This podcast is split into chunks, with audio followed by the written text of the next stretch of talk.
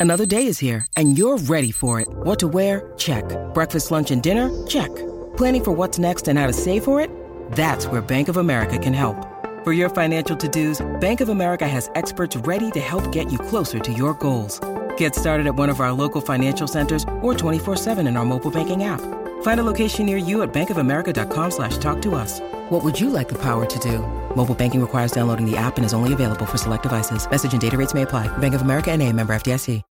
When you need mealtime inspiration, it's worth shopping Kroger, where you'll find over 30,000 mouthwatering choices that excite your inner foodie. And no matter what tasty choice you make, you'll enjoy our everyday low prices, plus extra ways to save, like digital coupons worth over $600 each week. You can also save up to $1 off per gallon at the pump with fuel points. More savings and more inspiring flavors make shopping Kroger worth it every time. Kroger, fresh for everyone. Fuel restrictions apply.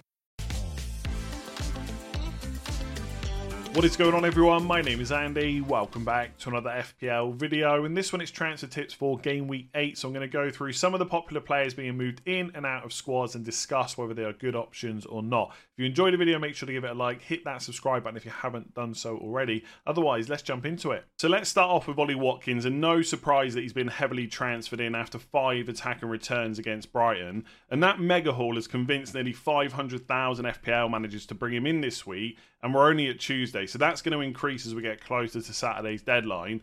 And look, I think Watkins is a really solid pick. You know exactly what you're going to get from him. He's always going to start. His minutes are generally pretty good. I was a little bit worried earlier in the season that he was going to be subbed off more often than not, but he's just played three back to back 90s. His underlying stats are decent 0.45 expected goals per 90, 0.08 expected assists, and he plays for a fairly good attacking team as well. Maybe that's actually a bit harsh. They're a very good attacking team. So there's lots of reasons to like Watkins, but just because he's got five returns against Brighton doesn't mean that he's suddenly essential. I've had all the some of the usual comments you get after a haul like that. He's a no-brainer. I can't believe no one had him in the first place. And he has been consistent even before the Brighton game. But I think the reason that he wasn't a no brainer is because of his price. Now, don't get me wrong, five attacking returns for 8 million is absolutely cheap. But a lot of people have got players like Morris or Alvarez because they've spent extra money on the likes of Trippier. They've got a big midfield as well. It's actually quite difficult to fit in Watkins unless you make a few sacrifices. And obviously, if he's going to be as consistent as he has, he might be worth going for and making sacrifices elsewhere. But I don't think he's a no brainer. I don't think he's suddenly essential. He is just an all round solid pick. And if you're on wildcard, it makes a lot of sense to put him in because Wolves away and West Ham at home. Look, I don't look at those fixtures thinking I really need an attacker for them, but they're not bad either. And then you got Luton at home, Forest away, Fulham at home. You can worry about what to do with him from game week 13 onwards, and the answer might be just to hold him for a couple more weeks. So I think that's what Watkins is to me a really solid pick, but definitely not all of a sudden essential. Like if you look at the stats from that game, 0.98 expected goal involvement. So you'd expect him on a average game to get maybe one return, possibly two, and he's gone and got five. Everything fell for him in that game, and Villa were very good. Watkins was very good as well. But you wouldn't expect that to keep happening. I think it's about setting expectations. Like it could be that he goes the next five game weeks and only gets five returns total, maybe even less, possibly even more. You just don't know. But I think with the fixtures they've got, you would expect him to do really well. And to be fair, he has been super consistent even before that game. So in the previous six matches, he had five attack and return. So three assists in the first three game weeks, one in each game. He blanked against Liverpool, one assist against Crystal Palace, and he finally got his goal against Chelsea. And he also got three bonus in that game as well. So came away with a nine pointer. So game week seven was the first time he's hit double digits. And that's just kind of the player he is. Super consistent you don't necessarily always expect these, you know, mega hauls as I would would put it. So yeah, I don't know if you're sitting there with Alvarez, for example, like I am. Is there now a huge rush to find a million, maybe even slightly more, depending on when you bought Alvarez to get him in? Probably not. Like Arsenal away is definitely tricky, and it's not a good fixture for Alvarez. But after that, things are okay and maybe you can worry about Watkins from kind of game week 10 onwards instead. So, yeah, I think he looks good, makes a lot of sense on wildcard. Certainly not essential, but if you've got the money to upgrade, let's say you've got Morris and you've got the money to go straight to Watkins, then yeah, he's a really good pick over the next few weeks. I think you just have to be careful about what that stops you doing other positions like midfield and defense. Like for my team, just quickly, like if I wanted him in, okay, I could easily drop Man United players to do it, or I'd have to drop someone like Trippier. But obviously, that would take a couple of transfers just to upgrade Alvarez. Is that worth it for a hit? Definitely not. Um, for free, possibly. But there might be other fires that you need to put out as well. Like I've got Botman injured. Uh, Saka's probably going to be fine. It's Man City home, Chelsea away. If I want to take a short term punt before wildcard, that could be an option as well. So yeah, I- I'd love Ollie Watkins in my team instead of Alvarez. I think he is better over the next five weeks, but then he does cost a million more as well. So solid pick, probably not essential just yet. Bryan Mbeumo, you were so good to me in the first couple of game weeks of the season. A seven pointer against Spurs in game week one, a 16 pointer against Fulham in game week two. Did blank in game week three, but another goal against Bournemouth in game week four. Since then, it has been a bit of a disaster. Three blanks in a row and only one return in the last five games. It's definitely too late to buy him. You have missed the boat at this point. It's Man United away this week, Burnley at home in nine, Chelsea away in 10, West Ham at home in 11, and Liverpool away in game week 12. I personally wouldn't be buying him. Do I think he's suddenly an awful FPL option? Not really, right? Because he's still nailed on. He's still uh, he's still on penalties. He should have had a penalty against Nottingham Forest as well. I think Brentford were a bit unlucky for that kind of kick on Wissa from Turner that wasn't given. I think in another game that definitely does get given, and then he's got another return, and maybe you think slightly differently about him. So he's never going to be a like panic sell. Right? I'm not looking at my team thinking I definitely need to get rid of him, but I certainly wouldn't have him on wild card. And if I had the spare transfer where I was really happy with the rest of my team, I probably would start to look to get rid of him. It's one of those again where I certainly wouldn't do it for a hit or anything like that. So if you're super frustrated with him, but there's something else you really need to tackle first, I would just keep him in your team. And I think it's interesting because a lot of the comments now are kind of Mbeumo's a load of rubbish, but also so is the Man United defence. So maybe he gets a return in this game, or maybe it's Man United that finally get another clean sheet or something like that. Who knows? Um, for me, like personally for my team, it's probably just to hold him for another two weeks because I'm going to wildcard in game week 10. And I think despite how poor he's been recently. Burnley at home is still a really good fixture. And I think a player that's on penalties and always going to be on the pitch for pretty much the whole game always has a chance of getting something. So I'm not in a mad rush to sell him, but he certainly wouldn't be on a wild card. If you watch the game against Nottingham Forest, there's certainly some worries there. Brentford didn't look good for I would say a lot of the game, especially in the first half. I think they're definitely missing Rico Henry. I think he's fantastic for them, and they haven't really got a great replacement in terms of how they're working it right now. And in Mbeumo was, I feel like these are comments that people make about Salah when he's not doing too well. He was so wide, right? It felt like he was hardly getting into the box. He wasn't really involved in the game. A lot of the time, it was, I think it was Janelt that was coming forward, almost forming like a 4 4 2 uh, especially out of possession. And then was just always wide on the right, coming back to collect the ball as well. I never felt like he was going to score. Possibly, you know, an assist because he does often put crosses in, take some of the set pieces as well. So I think all round he's an okay option. But that Nottingham, if I'd only watched that Nottingham Forest game and then had to make a decision about Mbeumo, I'd probably want to look to get rid. So I'm at the point now where if you've got a spare transfer and you want to sell him, I think it's perfectly fine. But I don't think you can be surprised if he gets something over the next two weeks because Burnley at home in particular is a really good fixture. In terms of replacements, that's really going to depend on how much money you've got to spend. Like, for example, a lot of people are going to Ward Prowse on Wildcard. I don't mind him at all, despite the comments saying that I'm continually sleeping on him as an option. He has been pretty consistent, although he has blanked the last two game weeks.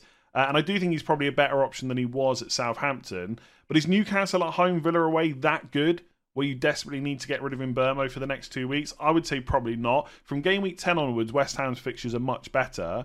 So I don't mind Ward Prowse, but again, I do it on wildcard maybe. I wouldn't do it otherwise. And then obviously, if you're looking to upgrade, you've got um, players like Maddison at Spurs, Luton away, uh, Fulham at home next two game weeks. If you got stuck with him afterwards, as I said yesterday, Crystal Palace away is not bad in 10, Chelsea at home in 11, Wolves away in 12. He could even be a longer term pick. So it really depends how much money you've got.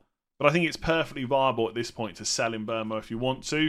Unless I wildcard, I will have him for the next two games because I think once you get through that Man United game, when you see Burnley at home on paper, it's worth keeping for. But I'm a little bit worried about Brentford right now. That Rico Henry injury has been big. Maybe the I don't know, the toll of not having Toney is starting to show a little bit as well. Or maybe I'm just trying to find excuses to fit a narrative to think about selling him. I don't know. But obviously, Toney is a big miss, which they coped with pretty well early on, and maybe that will come back. But something's just not quite right at Brentford right now. at least from what I've seen. And I am worried about Mbeumo. So if you want to sell, happy days if you've got a spare transfer. Otherwise, you can probably keep him another couple of weeks. I don't know if anyone else is feeling like this who's not on wildcard this week, but any player that I'm thinking about bringing in over the next couple of game weeks seems to be going up in price. And any player that I'd like to hold on to for maybe a couple more weeks to then sell seems to be dropping. The price changes are absolutely brutal, and I'd hate to see what my team value is by the time I actually wildcard. And one of the players that's killing me is Matty Cash, and I actually spoke about him this time last week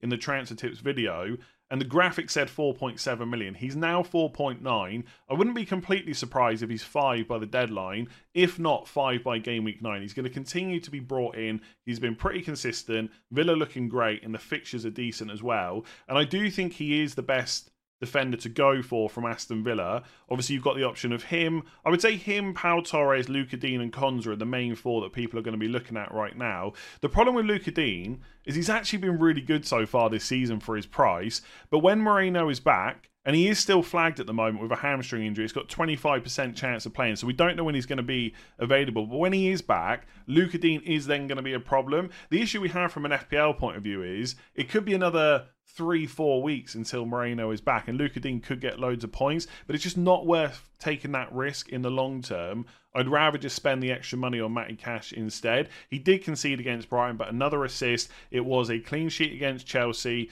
uh, only a one pointer against Crystal Palace, and minus one against Liverpool for the own goal but 17 pointer against Burnley, six points against Everton in game week two, and then actually another minus one in game week one. So he's actually had two minus scores, but overall he has been brilliant. And I was, as I've said before, I was worried about his minutes during pre-season because I think there was genuinely a worry that they would play Konsa on the right and then maybe Diego Carlos and Mings or or Mings and Pau Torres as a back three and then have Moreno kind of bombing forward, maybe even Lucas Digne. But with the injuries, I think that has helped Matty Cash's minutes. But not only that, his performances as well have been very good. So he does seem like the most nailed attacking defender in the long run. And he is just a really solid pick. The next five are decent. Like, again, a bit like talking with Ollie Watkins. Do I think Wolves away and West Ham at home are guaranteed clean sheets. No, but I think there's a good chance they maybe get one over the next two at least, and then he's got the attacking returns on top.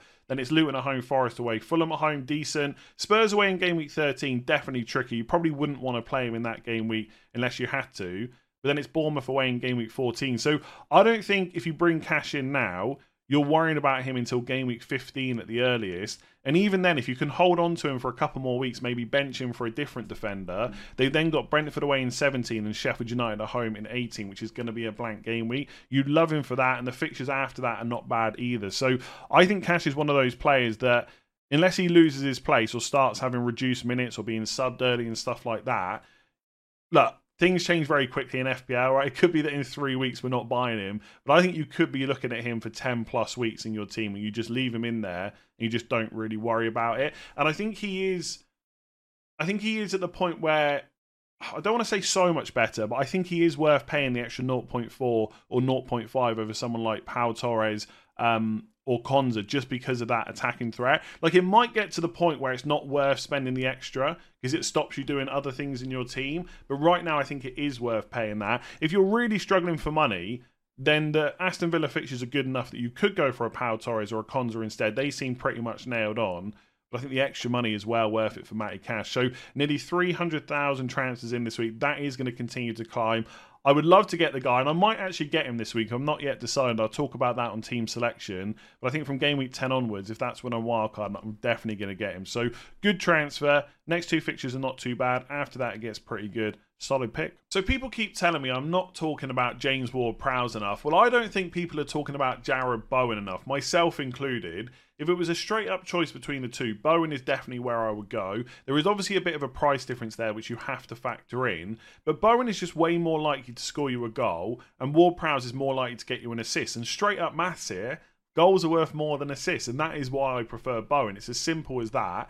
Um, Ward-Prowse is 6.3 million. Bowen is 7.2. So there is a 0.9 million price difference. Each of you individually will have to look at your team and see what that extra money could do for you elsewhere. Different midfielder pick, maybe in your forward line defense, whatever it is, you've got to factor that in with your decisions.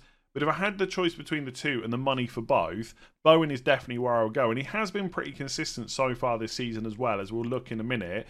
The fixtures for West Ham, I think it's a bit like Ollie Watkins fixtures for Villa. The next two would not put me off owning him. I think Newcastle at home and Villa away is okay for someone like Bowen, but the really good fixtures come game week 10 onwards. That's when I'm looking at him. But if you wanted to bring him in now, if you're on wildcard or something like that, or you had a spare transfer and you're looking for a player for the long term, I think Bowen looks excellent at 7.2 uh. He'll probably be 7.3 million by the time we get to the deadline. And if we look at what he's done so far, Five goals, one assist. He's absolutely nailed on to start. He plays 90 minutes basically every single game. But the interesting thing for me is they've already played Chelsea at home, Brighton away, Man City at home, and Liverpool away in the first seven games. Four tricky enough fixtures. I know that obviously Brighton haven't kept any clean sheets yet, uh, and West Ham did put three past them to be fair.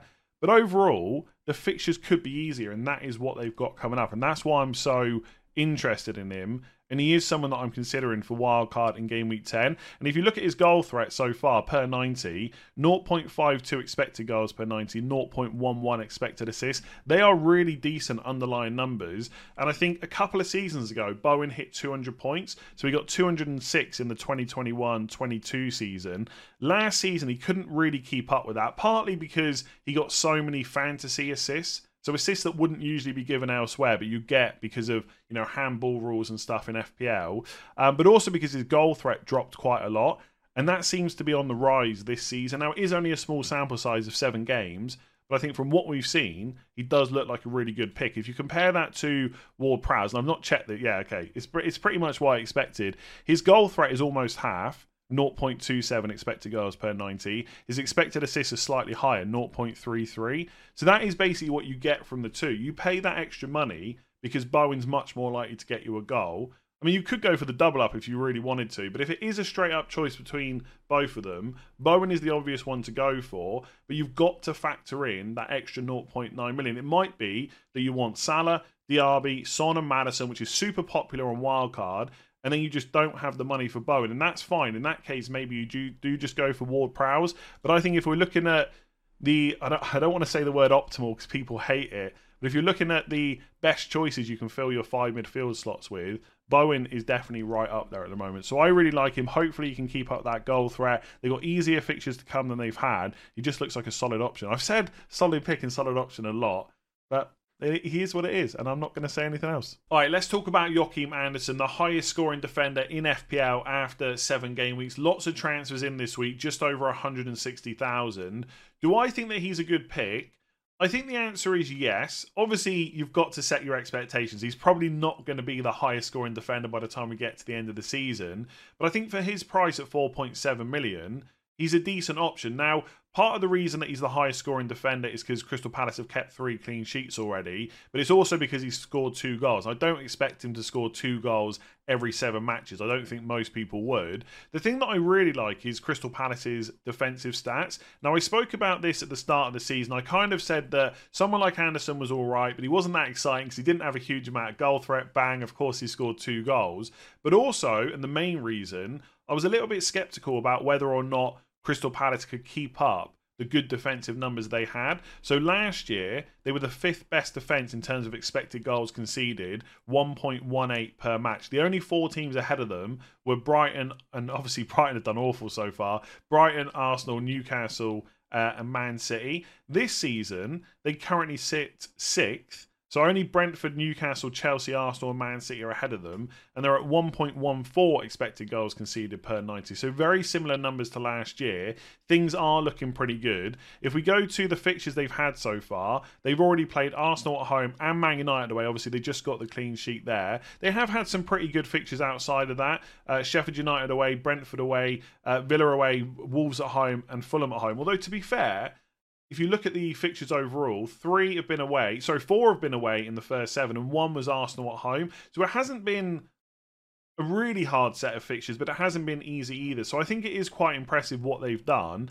And looking at the fixtures coming up, you've got Nottingham Forest at home this week. Good fixture, especially when a lot of our defenders don't look great. Even Newcastle ones are away to West Ham. Matty Cash is away. Uh, Udogie's got Luton, but that's an away game as well. So I think Crystal Palace have got one of the best uh, fixtures on paper, at least. The only thing is, you then probably don't want to play him in game weeks 9 or 10, Newcastle away or Spurs at home. So if you are bringing him in, it really is for this week and then from a game week 11 onwards. So for 4.7 million, he's definitely benchable, but you've got to look at what, what how many, sorry, if you're bringing in a defender this week, you have to look at which weeks you're going to need them. So for someone like me who's looking at game week 10 wildcard, if I'm bringing in a defender this week, I probably also need them to play in game week 9.